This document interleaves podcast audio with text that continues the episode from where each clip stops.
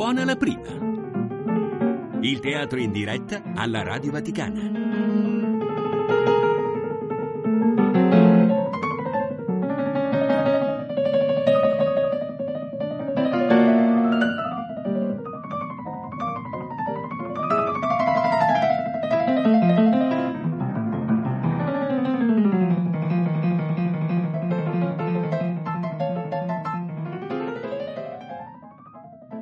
Amici, bentrovati a questo nuovo appuntamento radiofonico di Buona la Prima dagli studi della Radio Vaticana. Oggi avremo il piacere di ascoltare tre talentuosi giovani attori provenienti dal laboratorio di arti sceniche di Massimiliano Bruno, guidati dall'attrice e doppiatrice Filli Balice. Bentrovata Filli. Bentrovati a tutti voi, grazie per averci invitato.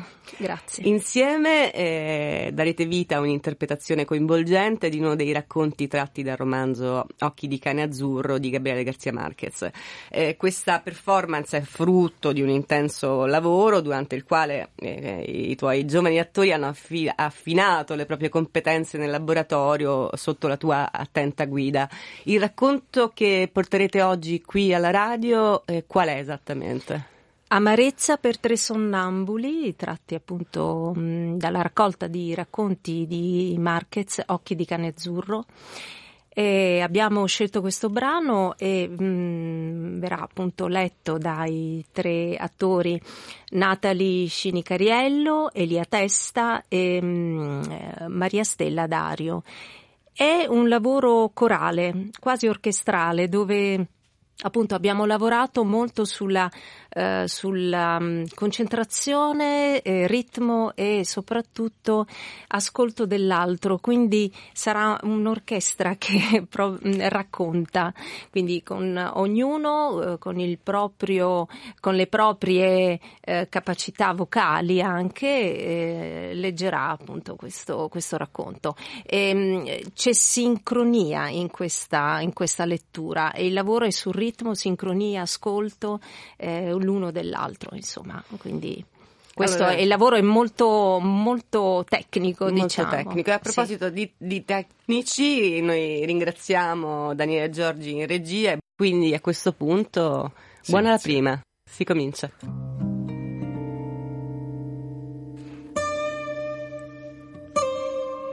Ora se ne stava lì, abbandonata in un angolo della casa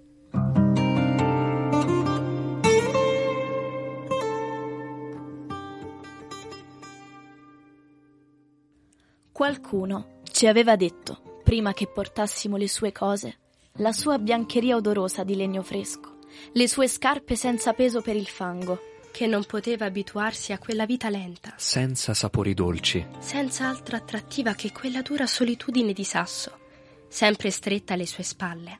Qualcuno ci aveva detto, ed era trascorso molto tempo prima che ce ne ricordassimo, che pure lei aveva avuto un'infanzia.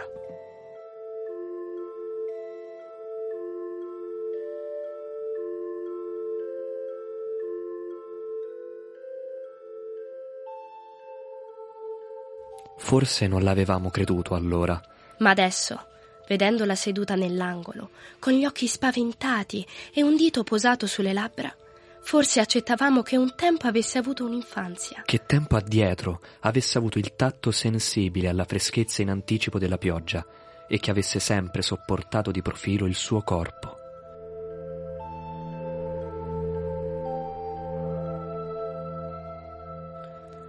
Un'ombra in attesa.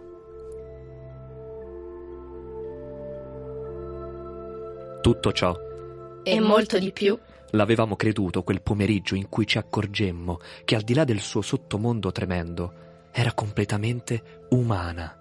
Lo sapemmo quando d'improvviso, come se dentro si fosse spezzato un vetro, cominciò a cacciare urla angosciate. Cominciò a chiamare ognuno di noi per nome. Natalie, Elia, Maria Stella,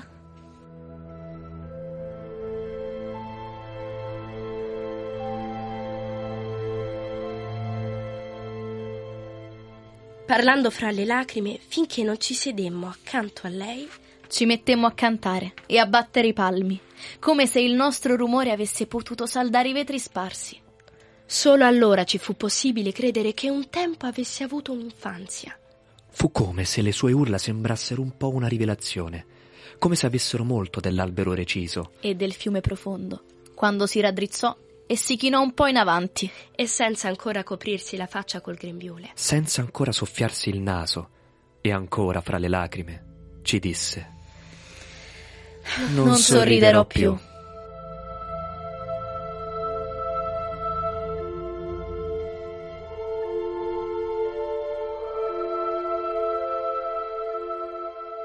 Uscimmo nel cortile, tutte e tre, senza parlare. Forse credevamo di avere pensieri comuni, forse pensavamo che non sarebbe stata la cosa migliore accendere le luci della casa. Lei desiderava rimanere sola, forse, seduta nell'angolo scuro, annodandosi l'ultima treccia, che sembrava essere l'unica cosa che sarebbe sopravvissuta al suo transito verso la bestia. Fuori, nel cortile, immersi nel profondo respiro degli insetti, ci sedemmo a pensare a lei. L'avevamo fatto altre volte. Potevamo dire che stavamo facendo ciò che avevamo fatto tutti i giorni delle nostre vite. Tuttavia, quella sera era diverso. Lei aveva detto che non avrebbe più sorriso e noi, che la conoscevamo bene, avevamo la certezza che l'incubo era divenuto verità. Seduti in un triangolo, la immaginavamo là dentro. Assorta. Inabile anche ad ascoltare gli innumerevoli orologi che segnavano il ritmo marcato e minuzioso con cui stava tramutandosi in polvere. Se almeno avessimo il coraggio di desiderare la sua morte, pensavamo in coro.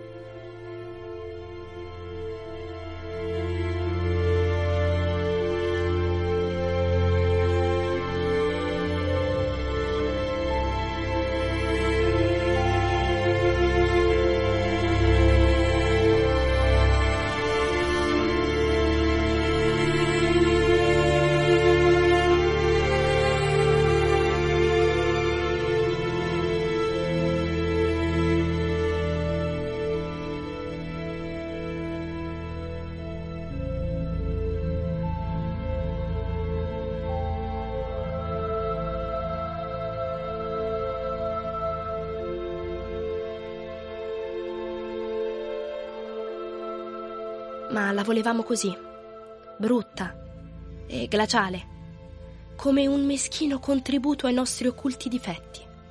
Eravamo adulti da tempo.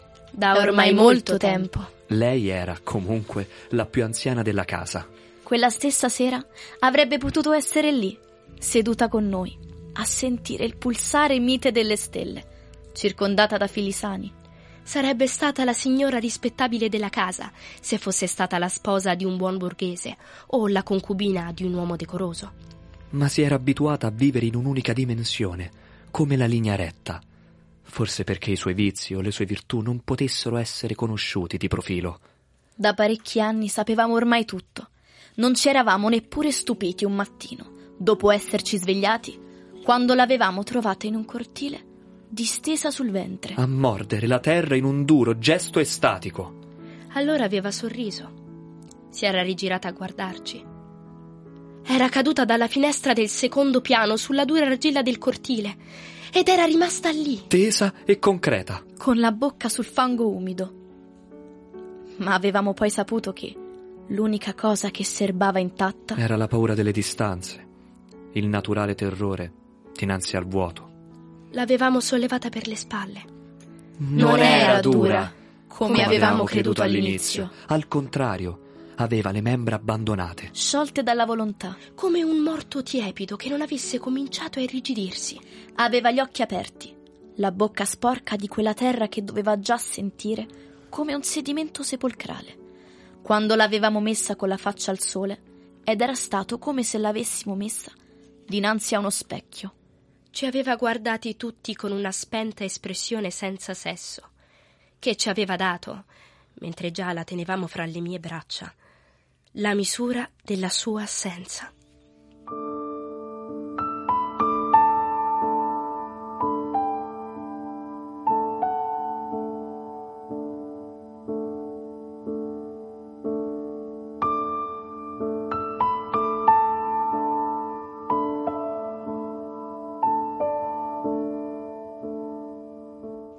Qualcuno ci aveva detto che era morta. ed era poi rimasta a sorridere, con quel sorriso freddo e quieto che aveva nelle notti in cui vagava desta per la casa. Aveva detto che non sapeva come fosse arrivata nel cortile. Aveva detto che aveva sentito molto caldo, che aveva udito un grillo penetrante, acuto, che sembrava, così aveva detto, volesse demolire la parete della sua stanza e che lei si era messa a ricordare le orazioni della domenica, con la guancia pigiata contro il suolo di cemento. Sapevamo, tuttavia, che non poteva ricordare alcuna orazione, come sapemmo poi che aveva smarrito la nozione del tempo, quando aveva detto che si era addormentata reggendo da dentro la parete, che il grillo stava spingendo da fuori, e che era completamente addormentata quando qualcuno, prendendola per le spalle, aveva scostato la parete e l'aveva messa col viso contro il sole.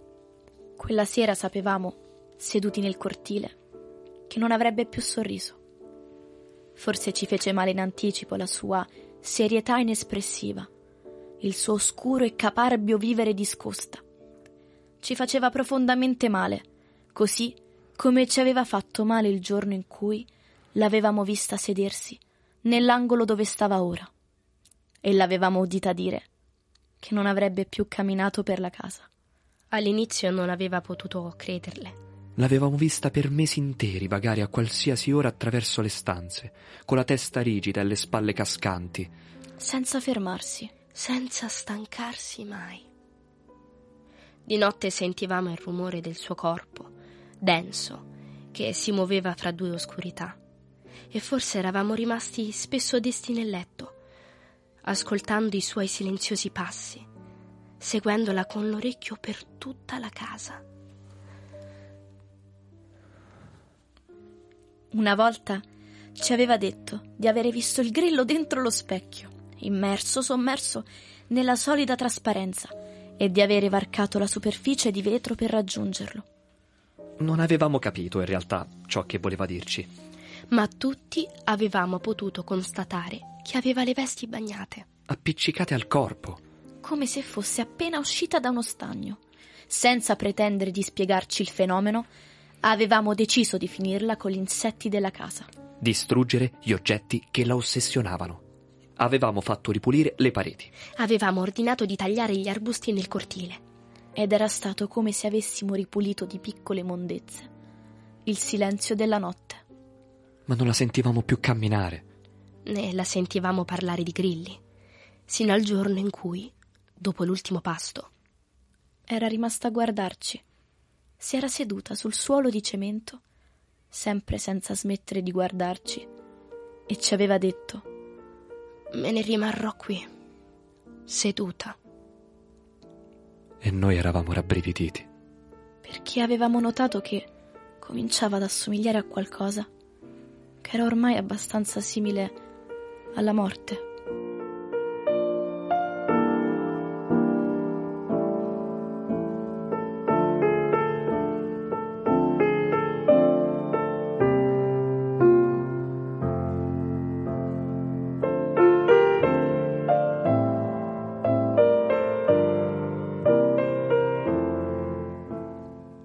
Da allora era trascorso molto tempo e c'eravamo addirittura abituati a vederla lì, seduta, con la treccia sempre annodata a metà, come se si fosse disciolta nella sua solitudine e avesse perso, sebbene gliela vedessimo, la facoltà naturale di essere presente. Per questo ora sapevamo che non avrebbe più sorriso, perché l'aveva detto nello stesso modo convinto e sicuro con cui una volta ci aveva detto che non avrebbe più camminato. Era come se avessimo la certezza che in seguito ci avrebbe detto Non vedrò più. O forse Non sentirò più. E sapessimo che era abbastanza umana per eliminare a poco a poco e a suo piacimento le funzioni vitali. E che spontaneamente si sarebbe spenta in tutti i suoi sensi, sino al giorno in cui l'avremmo trovata abbandonata contro la parete. Come se si fosse addormentata per la prima volta nella sua vita. Forse mancava ancora molto tempo, ma noi tre, seduti nel cortile, avremmo desiderato quella notte udire il suo pianto affilato e repentino. Di vetro rotto. Per avere almeno l'illusione che nella casa sarebbe nato un... Una bambina. Per credere che fosse nata nuova.